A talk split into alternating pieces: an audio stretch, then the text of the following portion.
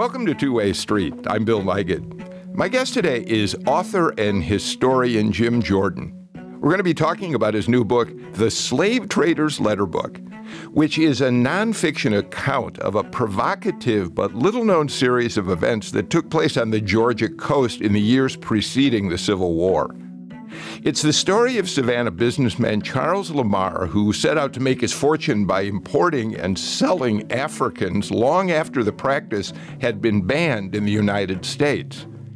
And despite his ineptness in business, Lamar did become the first slave trader to successfully land a shipload of captive Africans on American shores in more than 40 years when his ship, the Wanderer, came ashore near the Little Cumberland Island lighthouse off Jekyll Island in November of 1858. Jim Jordan is perfectly positioned to have written the Slave Trader's Letter book. He lives off an island on the coast of South Carolina and is a longtime researcher of the colonial, antebellum, and Civil War South. Thanks for joining me for the show today, Jim. Thanks for having me, Bill. So let me start by uh, uh, quoting something you say uh, in early in the book. You say that Charles Augustus Lafayette Lamar in, in 1858 committed, quote, one of the most brazen crimes of the century. So, with that as a starting point, tell us a little more about who Charles Lamar was. Charles Lamar was the son of Gazaway Bugg Lamar, a very prominent Savannah businessman, and really a more significant character in Georgia history than Charles was. Uh, Charles uh, was born into wealth. He uh, went to Chatham Academy. He had everything, I guess, uh, a young man in that, those years could have. His early life was marked by a significant tragedy when Gazaway took his family, which consisted of his wife, three daughters, three sons, a niece, and a sister, on a trip on one of his ships, the SS Pulaski, up to uh, Baltimore. They left Savannah, eh, this is in June of 1838, and stayed one night in Charleston so they could advertise the uh, voyage as one night at sea. They left Charleston uh, the next morning, and that night, one of the engineers poured cold water into one of the steaming hot boilers that had burned off all its water. It exploded and uh, tore a hole in the ship and uh, blew the pilot house right above, uh, sky high, killing the captain.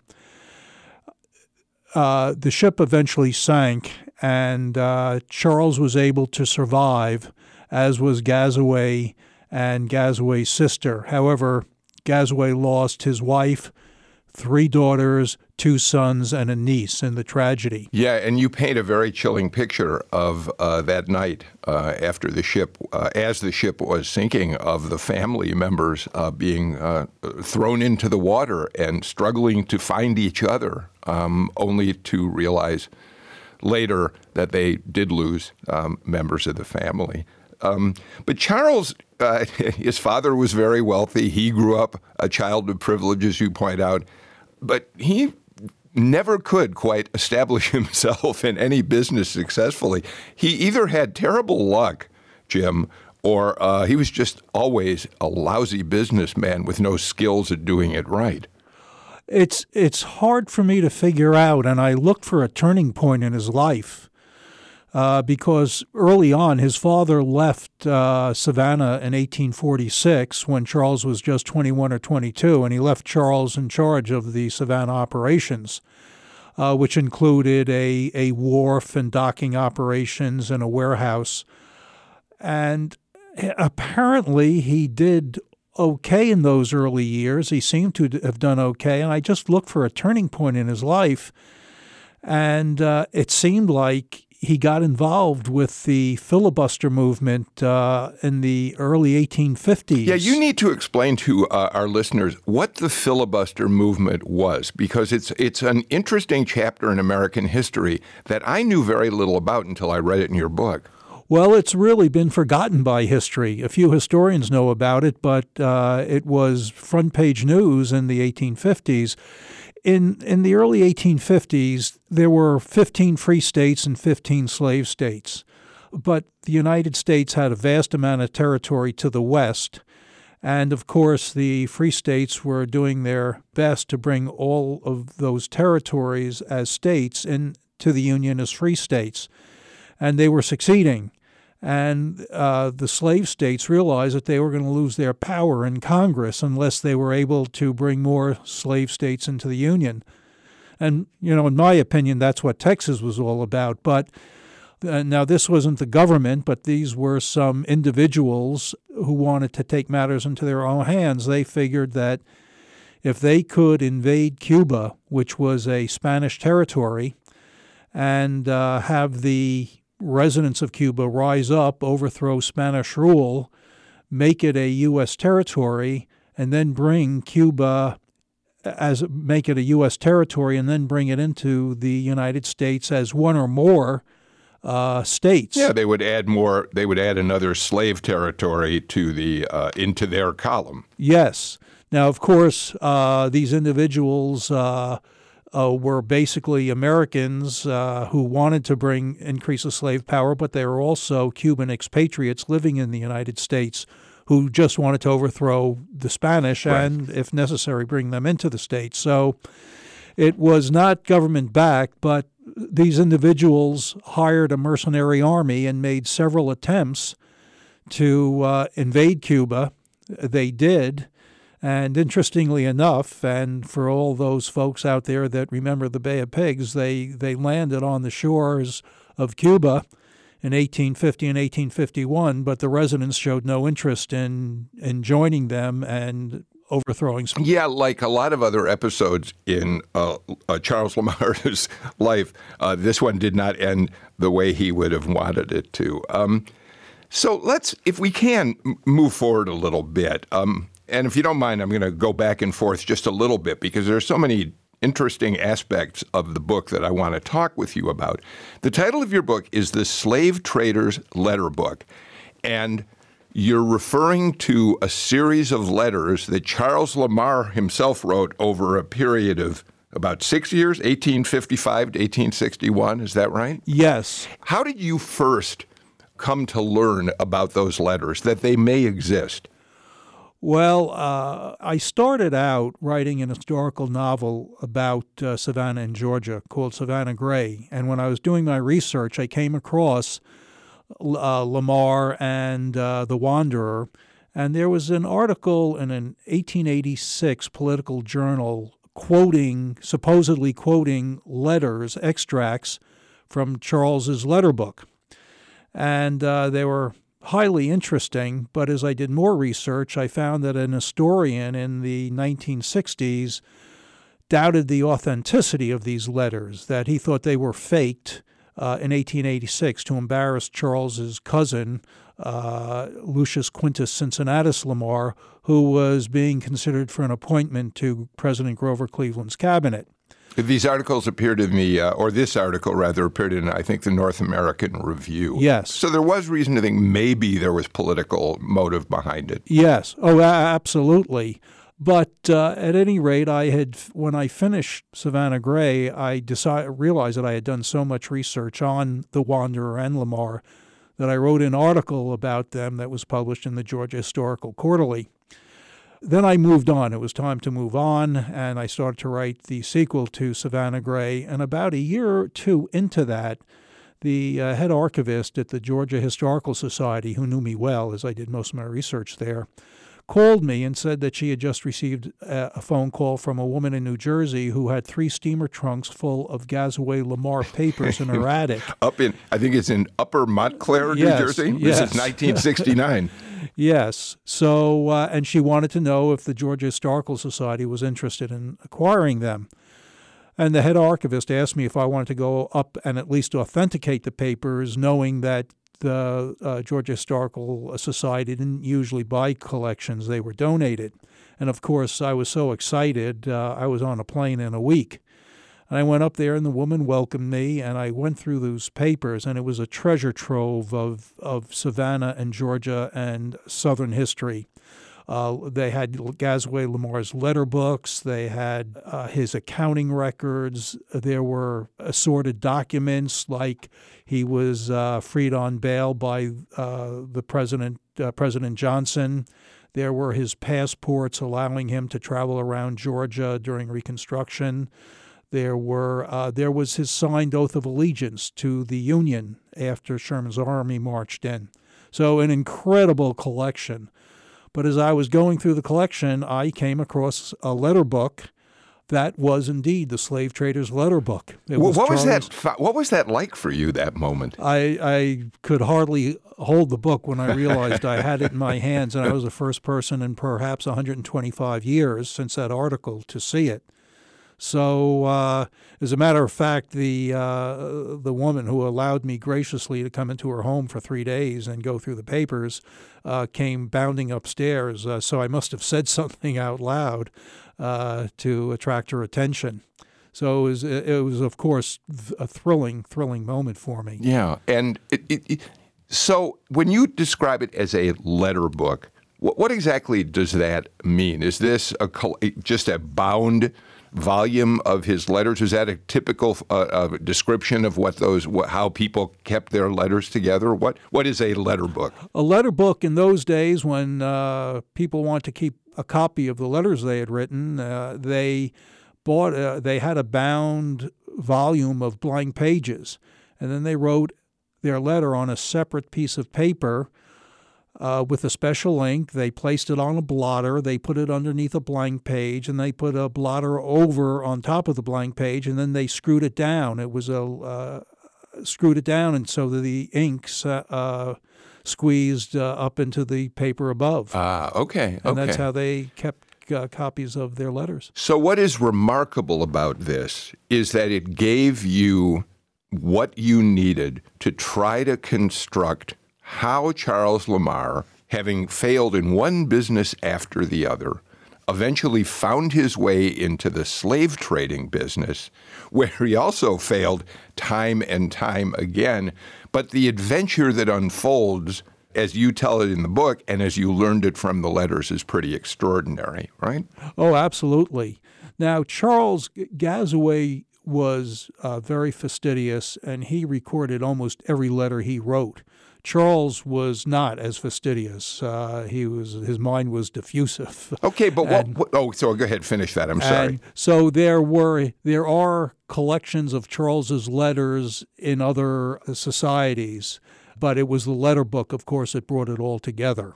So let's let's point out again. I mentioned it in the in, introduction, but what these letters and other research you did uh, helped you reconstruct is something of great significance. In 1858, Charles Lamar, and we'll talk about this in more detail in a moment, Charles Lamar was able to land a ship with well over 400 captured Africans right off the coast of uh, Georgia, right at Jekyll Island, essentially. And it was the first time since the slave trade was outlawed, is that right, in the United States in 1818? And that in itself is a riveting thing to contemplate. Well, yes, uh, and it's it's somewhat unbelievable, but the slave trade was banned at the federal level in 1808. But mm-hmm. there are some instances where slave traders landed uh, slaves uh, in Louisiana, really unexplored uh, territory, for a few years after the federal ban. But really, since 1820, there is no recorded successful landing of Africans on American shores until Lamar did it uh, in 1858. So, practically 40 years. So, he really did it, you tell us, for two reasons. He got engaged in the slave trade for two reasons. One, he needed money. And at that time, trading in slaves was, he figured, a business where he could get rich pretty quickly. That's one reason, correct? Yes, absolutely. But the other reason is, you say, that all of this unfolded since it was 1850s and onward. This unfolded in the shadow of the coming secession. And, and in some ways, he was trying to make a point about his belief that the South had a complete right, despite Northern uh, antagonism, to continue the slave trade and to continue having slaves uh, work in uh, Southern fields. Yes, he did. Uh, he did believe that, and so did uh, some other men in the South. Sure. Uh, and some campaigned on it. The governor of South Carolina in 1856 said the South has to have the ability to import Africans to support its economy. Uh, and there were other individuals as well. But by and large, it was rejected. It was certainly rejected in the North, and by and large, it was rejected in the South. Well, when you say it was rejected, let's be sure we're on the same page here, uh, because certainly Southerners were continuing to use slaves on their plantations. We're talking now about the importation of new Africans, captured Africans. Is that right? Absolutely, and that's a good point. Uh, people frequently confuse the laws of the slave trade uh, to the laws of slavery. Slavery was legal in the South. It, it, was actually up to the states to decide whether they wanted to uh, legalize slavery or not. But the slave trade was different. So while the slave trade was banned, uh, as a matter of fact, all the individual states had banned slavery before the 1808 federal ban, uh, including the southern states, and only South Carolina rescinded that ban. Uh, but all the southern states did keep slavery legal, at least. Okay, right. Again, what they banned was the importation, not uh, the uh, use of slaves uh, by white property owners. Correct. Okay, so Lamar gets involved and he's looking, he has to find a ship. I mean, he's had, we know your book describes several opportunities that Lamar tries to take advantage of to uh, go to Africa, to uh, transport um, captured Africans back to the United States. But the ship that becomes the real uh, key to everything he did and is important to your book is called The Wanderer. And can I read something from your book to you? Absolutely. You talk about The Wanderer, if I can find it here, that um, you, you, he, some, a New York reporter sees The Wanderer, which is basically a luxury yacht, I think. Yes. And it's been in New York Harbor at some point or other, and a, and a reporter from New York says she is 243 tons burden, 95 feet length of keel, 10 and a half feet depth of hold, and 26 and a half feet beam. And he goes on, he says, her run is so sharp and clean that one would be at a loss to tell where the water would touch it after it passes her midship lines. He goes on and describes the decks as being scrup- scrupulously white. This apparently was a beautiful ship, and you do have a picture of it. Yes. Oh, absolutely. They, they wherever the ship went, reporters raved about it in their papers, in Boston, in Newport, in New York. As a matter of fact, it was even banned from a couple of yacht races because it was so much faster than all the other uh, uh, yachts. So it was a uh, uh an architectural uh, masterpiece as far as yacht building is concerned. So what is Charles? So Charles buys the Wanderer. Yes, Charles actually uh, headed the syndicate mm-hmm. that bought the yeah. Wanderer. There were actually uh, eight people involved in the syndicate, but Charles was clearly the uh, the leader of the syndicate. And that begins the uh, uh, the journey that will eventually land him right off of Tybee Island with his his manifest of captured Africans. I want to do this if we uh, can, Jim. I want to take a quick break uh, and come back and continue our conversation. I'm talking with uh, Jim Jordan about his new book, The Slave Trader's Letter Book. We'll be back in a moment.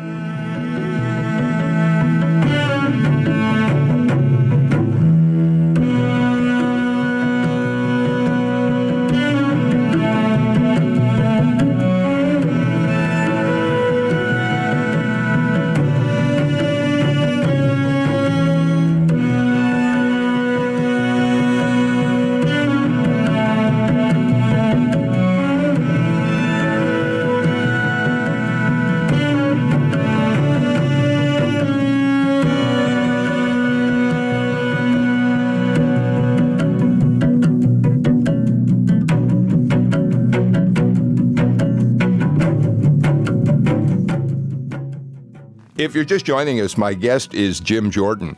He's a South Carolina historian and author who's published two novels about the antebellum and Civil War South. Today, though, we're talking about his new nonfiction book, The Slave Trader's Letter Book. It's the story of Savannah businessman Charles Lamar, who 40 years after the importation of slaves to the United States was outlawed, hoped to get rich quick when he successfully landed a shipload of nearly 500 captured Africans near Jekyll Island, Georgia. Jim, as um, Charles is attempting to uh, put together his uh, voyage on the Wanderer, there's another incident with a slave ship called the Echo. Tell us about the Echo. The Echo was another slave ship uh, that uh, went to the coast of Africa, picked up about 450 Africans, and uh, transported them across the Atlantic and was captured by an American uh, naval cruiser. Uh, at that time, there were only about approximately 300 survivors left. 130 had already died. The uh, cruiser brought the uh, Echo into Charleston Harbor, and the authorities put the uh, surviving Africans into Fort Sumter uh, there was a decision as to what would happen with those 320 survivors. And of course, in time, uh, their numbers diminished as they continued to die from uh, sicknesses that they acquired on the voyage. But the uh, because it the ship was captured by a federal cruiser, it was up to the federals, uh, the federal authorities, to decide what to do uh, with those uh, Africans, and they made the decision to send the Africans to Liberia. Which had been established as a free colony for this very purpose. Yes, it was established uh, to send free persons of color from the states who didn't want to stay in America anymore uh, uh, back to Africa. So, you know, um, just to uh, um, interrupt for a moment, this is um, a chilling idea to me because we see it again when the Wanderer finally lands its uh, people and and they are dispersed and, and go off in many directions. The notion that human beings are suddenly these these captured Africans find themselves in, in America. There's no place to put them. They're sent to Fort Sumter. They don't speak the language it's really kind of shocking to think about how that would unfold. Oh, absolutely. And uh, what's more shocking is that by the time they were taken back to Liberia, there were only 200 survivors. Yeah. yeah. One, one of the things that I was uh, interested in is you quote from an article in the Charleston Mercury, um, and you quote it because you say, that, of course, many Southerners wanted the uh, people from the Echo to remain in America. And I'm not going to read the whole paragraph, but I think it makes a point that's worth our discussing.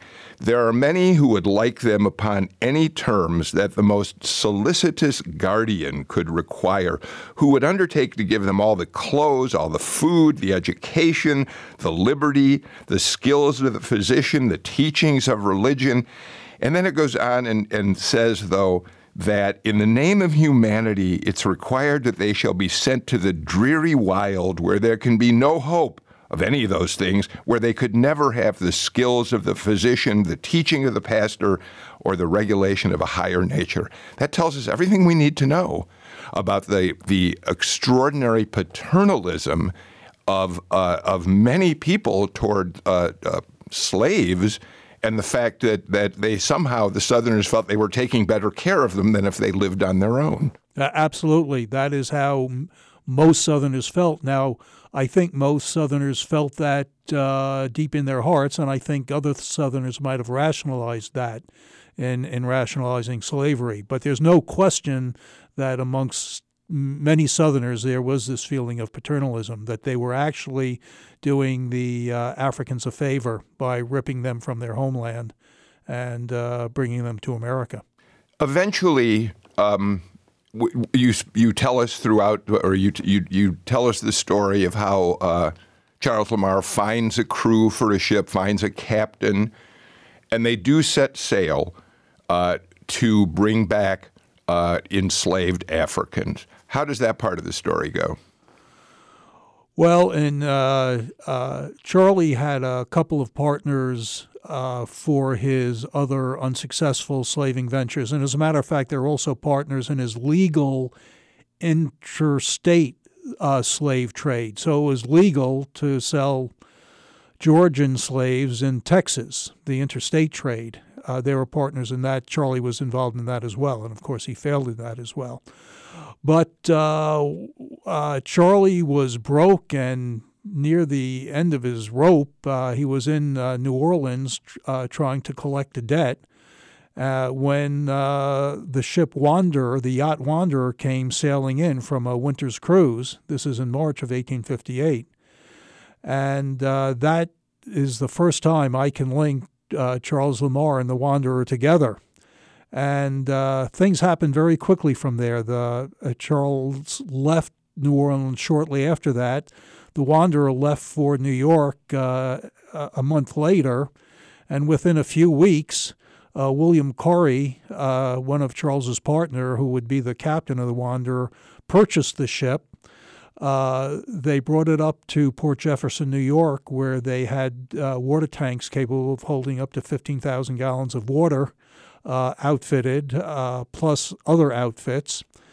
Uh, all of a sudden, uh, foreign crewmen, uh, which appeared to local authorities to look like the typical slave crew, showed up and boarded the ship. The ship was seized by authorities because of all this suspicious activity, but uh, William Corrie, who was a lobbyist in Washington, by the way, and who Charlie uh, recruited because he was a sweet, smooth talker, was able to talk his way out of uh, uh, being held, being seized in New York. So they let the ship go. Came down, uh, sailed down to Charleston. It was uh, the outfit was completed. When I say the outfit, just imagine what it would be like to carry and feed 500 humans for a period of six weeks, and think of what you'd need to be able to do that. So these slave ships had to be outfitted. Had to carry bricks to build a big stove, had to carry lumber to build a, a excuse me, yes, lumber to build a slave deck, had to carry barrels and barrels of rice and farina and beans, uh, chloride of lime as a disinfectant, medicines. All of this had to be stowed on a ship and had to get by customs authorities. Uh, but uh, uh the Wanderer and uh, William Corrie was able to do it, and they departed uh, for Africa in early July 1858. But not before Lamar is fighting. Is Howell Cobb? What was Howell Cobb's uh, title at that time? He was the Secretary of the Treasury of the United States. Right, and he was. He, were were he and, and, and Lamar related in some way? Do I remember? Yes. Uh, Howell Cobb was Charles's cousin through marriage. I think he cousin once removed. He married Gazaway's cousin, Mary Lamar. So the point being that it is Howell Cobb who is going to have to eventually give uh, permission for uh, this ship to go to foreign ports, and he doesn't want to do it. And they get into an argument. Not unusual because Charles Lamar, as you point out, fought with just about everybody, and and as this argument is ongoing, Cobb at one point, you quote him as saying, I intend to violate this law, this uh, slave trade law, if that shall be the only way by which the South can come to right upon this question, and I will reopen the trade in slaves to foreign countries. Let your cruisers catch me if they can. Defiant in every way. Absolutely. Let me just make clear, Bill, that when this discussion was going on, Charles was uh, attempting to send a different ship, oh, okay. Richard Cobden from Charleston. Okay. And uh, what got Howell Cobb involved is that Charles uh, applied for clearance, or his agents did, applied for clearance to go to Africa to bring back African apprentices and land them in a port in the United States. I, I thank you for the correction. Uh, the African apprentices were an attempt to to go around the notion of slaves. They were essentially indentured servants uh, but treated much as if they were slaves. Yes, absolutely. But uh, Charles had heard that uh, the English and the French, after they had uh, banned slavery in their uh, colonies in the West Indies, turned to something called African apprentices. So he decided he would as well. And of course, that's when he applied for the port clearance, and uh, it went all the way up from the port collector in Charleston to Howell Cobb. Well, different ship, but the same spirit of defiance. Absolutely. By Charles Lamar. So thank you for the correction. You know, you mentioned uh, outfitting a ship, and in this case, the Wanderer, to take on board as many as 500 uh, individuals. And you have a very graphic description of what that would be like of what it probably was like once um, the people who were captured were taken on board the ship. You tell us that. Well, why don't you tell us what what do you, what do you think the conditions were? Your what does the research show you the conditions were upon which they were kept once they were boarded on a ship like the Wanderer? Well, it's uh, really too horrible to even find uh, words to describe uh, what it was like. I just can't imagine what the condi- uh, it was really like for these poor uh, African captives. But uh, what most slave ships did and what the Wanderer did was they stored these slaves in the hold. So they had to take down all the bulkheads. So basically, the hold was an open area, one big open area. Then, with that lumber that they had to smuggle out, they uh, built a slave deck, and it was really a ship uh, excuse me, a shelf that went around the uh, interior of the hold of the ship. Uh, so if the hold had a depth of 10 feet, about five feet up, they'd build a shelf around the hold of the ship where they could store more Africans. The number of Africans, I had to do a calculation of how in the world they could fit 487 Africans in the ship. And uh, the only way I figured they could do it was they would uh, the the captives had to lay on their sides and be fit spoon style, uh, so that to take up as little room as possible. So you can imagine they may have been manacled, they may not have been. Uh, I don't know. Uh, there's no report of manacles on the uh, Wanderer, and not every slave ship in the illegal era used manacles. Well, you point out that one of the reasons uh, they may not have been used is that they would have been clear evidence to any inspector that this was, in fact, a slave ship. Yes, yes. So they were basically squeezed together in the hold, uh, naked. Uh, women and children uh, would have been separated from the men. If there was no separate compartment in the hold, they would have been put on deck and in inclement weather uh, have a, uh, a tarp uh, pulled over them. But it, as we later learn, when the press uh, hears about the Wanderer and the number that it supposedly took in, the one thing that the northern and southern newspapers agreed on is that 400 Africans being landed couldn't possibly be true, that the ship couldn't possibly have uh, accommodated that number of people. So that was a conflated number all along. Uh, no, it wasn't. It oh, was it a wasn't. real number. They were just squeezed together so inhumanely. Oh, you're saying they were sh- that they could not imagine how right. you could. Oh, go ahead. I'm yes. sorry. Okay. Uh, but at any rate, they were squeezed together in the hold, uh, and 487 uh, humans could not have fit upon the uh, the top deck all at one time. So they had to bring them in in groups, bring them up in groups. They would bring them up. They would feed them. A typical uh, uh diet for the African was rice or farina and beans, possibly uh, occasionally some dried beef. Uh, then the doctor would inspect them, uh, usually have them wash out their mouths with vinegar, then perhaps make them dance for exercise, hose them down with seawater, and send them then back into the hold and bring the next group up. Uh, and so you can imagine doing that for close to 500 individuals. And how long was the voyage? The voyage was six weeks. And by the time, by the end of the voyage, there were about 400 uh, living uh, souls that had survived. So that's about a 20%, 15 to 20% uh, death rate for the Middle Passage, which was about normal during the illegal era. I just want to make one thing clear, Bill, uh, just to the uh, enormity and the horror of the slave trade. The transatlantic slave trade lasted 350 years. For 290 of them, it was perfectly legal. Yeah. The Atlantic nations thought there was no problem in sending ships to the coast of Africa, cramming the holds with humans, transporting them across the sea, and selling them into a life of bondage.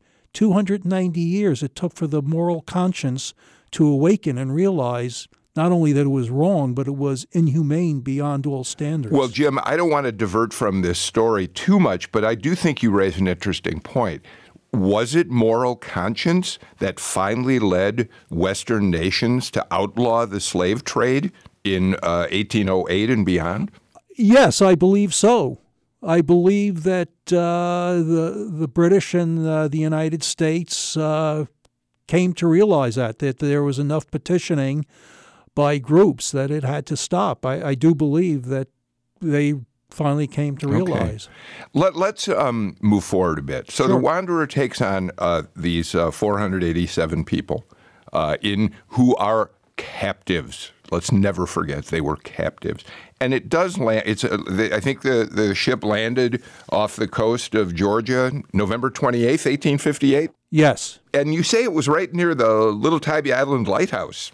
Uh, little Cumberland Little Island. Cumberland Island Lighthouse. Cumberland Island Lighthouse. Yes, they needed a pilot to bring them uh, across St. Andrews Sound to the far side of Tybee Island. They uh, uh, obviously the sea, uh, the the sound, the water is much calmer to land the Africans, and uh, it was the ship would be hidden from uh, any passing ships going on the Atlantic route to from just going along the uh, from northern states to southern states. Uh, so they wanted the ship to be hidden from view from passing ships. Well, it, it, but you also r- report to us that um, knowing where the ship was going to land, Charles uh, has a notice published, I think, in the Savannah Morning News, warning that people should stay away from that part of Jekyll Island. Yes, yes, he had the Dubignon uh, brothers uh, publish that uh, ad uh, of he knew that the ship was due in.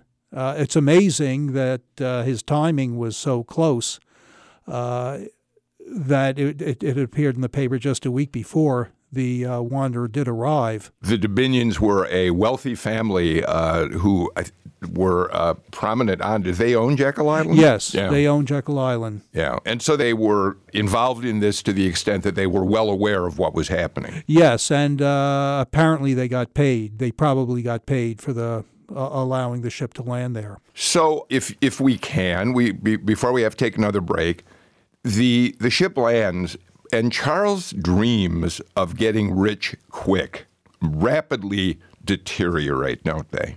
Yes, Yes, uh, Charlie did overestimate uh, his abilities uh, many times, and he certainly did in uh, the amount of money and the rapidity in which he could sell these uh, Africans.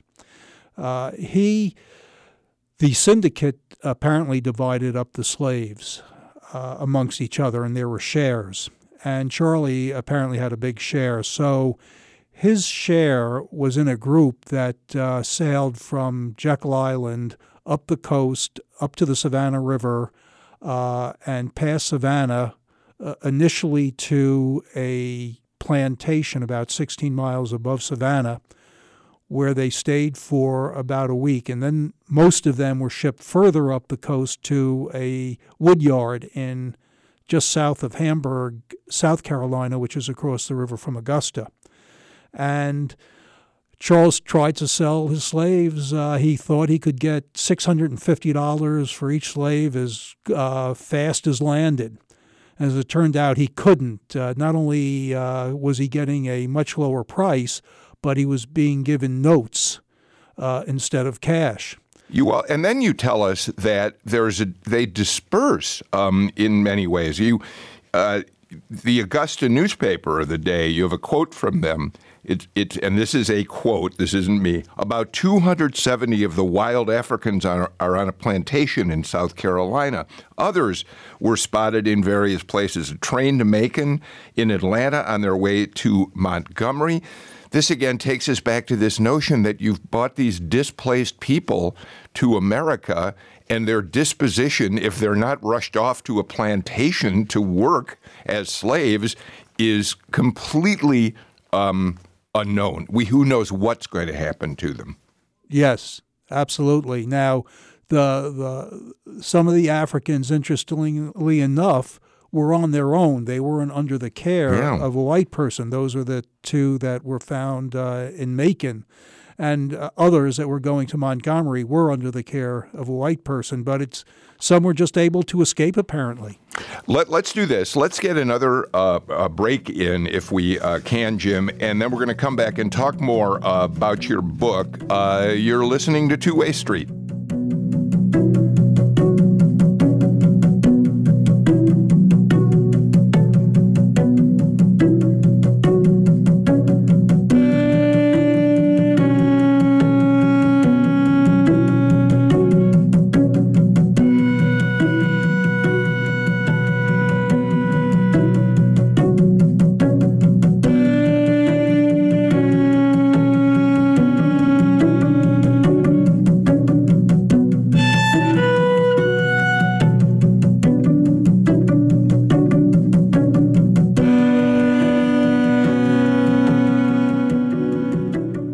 Welcome back to Two Way Street. I'm Bill Nigut.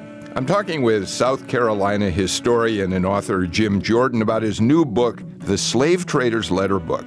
It's the story of Savannah businessman Charles Lamar, who defied the law against importing slaves to the United States when he landed a shipload of almost 500 captured Africans at a beach near Jekyll Island in late 1858. Jim, uh, one of the beauties of your book is that you've published all of the letters you found uh, in that uh, trunk in Montclair, New Jersey. I know you have a favorite. I'll tell you my absolute favorite. It's letter number 39, which he writes to Tom. I'm not quite sure who Tom is. Tom is Tom Lamar, his cousin Ah. in Hamburg, uh, South Carolina, who uh, Charles entrusted the sales of the Africans after Charles had to leave that area to go and s- have a court date. Well, one of the reasons I love this letter is it shows us how desperate he is and how much money meant. He says, Dear Tom, don't sell any of the Negroes for anything but money, meaning don't take notes. I would not give a damn for all the notes that have been sent me. I want the money. Money alone will pay my obligations. Keep the Negroes if they can't be sold for cash, and I will send them west. And he goes on. But boy, that tells us everything we need to know about his motivation and his desperation. Yes.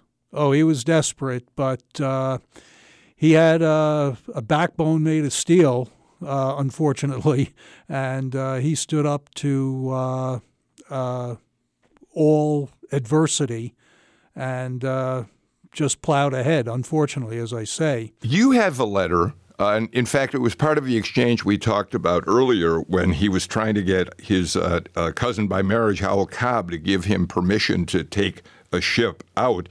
Um, and and it's a letter that he wrote to Cobb that I know you said you like. Yes, uh, this is again uh, uh, one of his earlier slave ships. As a matter of fact, his first one, he, he bought a ship called the E.A. Rawlins and uh, brought it, uh, had it sailed into Savannah and had it outfitted uh, for the slave trade. And the port collector there seized it as a slaver. And Charles got upset and he wrote to Howell Cobb, who was his cousin by marriage, and complained about it. And uh, this letter highlights a couple of things. Number one, Charles's uh, defiance, and then a very interesting quote uh, where he. Well, I'll get to it in a second. Let Sure. me read the first part. Sure. To Howell Cobb, Dear Sir, I am loath to trouble you again, but your damned saphead of a collector refuses to do anything and compels me to do so. He detained my vessel eight days after she was ready for sea and after she had applied for her clearance papers. Mr. Boston, that's a port collector, said he she was not seized but merely detained. Said the department would respond to any demand I might make for damages. Uh, so here's Charles uh, complaining that his ship was seized and that he was charged for the time that uh, uh the ship was in dock. Mm-hmm. So he's complaining about that. Uh, but listen to this. Here he he's uh, writing to his the Secretary of the Treasury of the United States, claiming that his ship is not a slave ship, yet he plays on words and taunts Howell Cobb. Let me read. I did not in my other communications disclaim any intention of embarking in the slave trade, nor did I say anything to warrant you supposing I would not engage in it. I simply declared there was nothing aboard except what was on the manifest, and that I thought there was nothing suspicious on it. I will now say, as the vessel is a thousand miles from here, that she was as unfit for a voyage to import Negroes as any vessel in port. She was not fitted up in any way, and there was nothing on board to warrant the suspicions. What she may hereafter do is another matter, which don't concern the present issue. He Absolutely. That, I'm really glad you read that because it, it really shows us what a what combative individual he was and how willing he was to uh, defy convention and say what he was going to do. Yes, and but he was taunting him. He's saying, Sure. "Look, uh, uh, I don't think it was a slaver. You had no right to seize it. But you know, if she turns out to be a slaver, uh, that doesn't concern me." So uh, there's one other letter that I, if I have time, it'll only take uh, Sure. a few seconds, but it's also it's not about the slave trade, but it has to do with, uh, at least as as a Northerner, the curious relationship between uh, master and slave, and and the bonds of friendship that formed, the bonds of uh, I should say the bonds of affection that formed. Here's Charlie writing to another uh, Savannah fellow. Uh, his name happens to be Matthew Hopkins. It's letter number 68. Dear Sir, I have your note of this morning. My reply to your first note was severe, as it should have been under the circumstances. You having struck my boy, whom I know to be respectful and polite, as avowed in your note, without provocation. You now declare distinctly and positively that the boy was impertinent in manner and impeded your passage through the street. I am glad you have placed yourself in such position as to enable me to withdraw language which, according to your own statement of the facts, was unjust. It is not my desire to put an indignity upon any one, particularly one so young as yourself, and for whom I have always entertained friendly feelings. I cheerfully withdraw the offensive letter. I think you would have done better to have put the boy out of the way and made complaint to me. In other words, somebody hit Charlie's uh, boy, slave, and Charlie was ready to go to the dueling ground over Yes, it. yes. So um, we're almost out of time, uh, Jim. Uh, so if I if I can, let me ask you, uh, what, what did you conclude? I mean, the the business that Charles Lamar tried to engage in was without question despicable in every way. He was hot headed, impertinent, always looking for a confrontation. What did you come to the conclusion about him as an individual? How did you decide about him as an individual? Well, it, it, there's no there's no making excuses for a slave trader. Uh, the anyone dealing in the slave trade had to know that uh, uh, Africans, innocent Africans, would die as a result. So I, for somebody that I uh, researched so much, I try to find a good side to uh, Charlie, but there's really no excusing a slave trader. And he, he was really a, a, a nasty uh, uh, guy. The, the book describes his relationship with his father, who Gazaway, who tried to bail him out at every turn. And uh, Charlie was just so nasty back to him. Uh, so I have really little positive to say about Charlie. But in telling us your story, you tell us um, we learned from you in reading it about the history of the slave trade, beginning with the Portuguese. You tell us about how slaves were transported when they were brought to America. You tell us about um, the Southern attitude about showing resistance to the North uh, in wanting to maintain their slave their slave situations. It's a really um, terrific book, and um, and Jim Jordan, I'm really glad you could join me today to talk about the Slave Traders Letter Book, which uh, is subtitled Charles Lamar, the Wanderer, and Other Tales of the African Slave Trade. Um, Jim, thank you so much. We're going to post information about the book on the Two Way Street website at gpb.org slash TWS so people can learn more about it. Thank you, Jim, for being with me. Thank you for having me. I enjoyed it. That's it for us uh, for today's show. Uh, our producer is Olivia Reingold. I'm Bill Nigut. Thanks so much for being with us for today's edition of Two Way Street. See you again soon.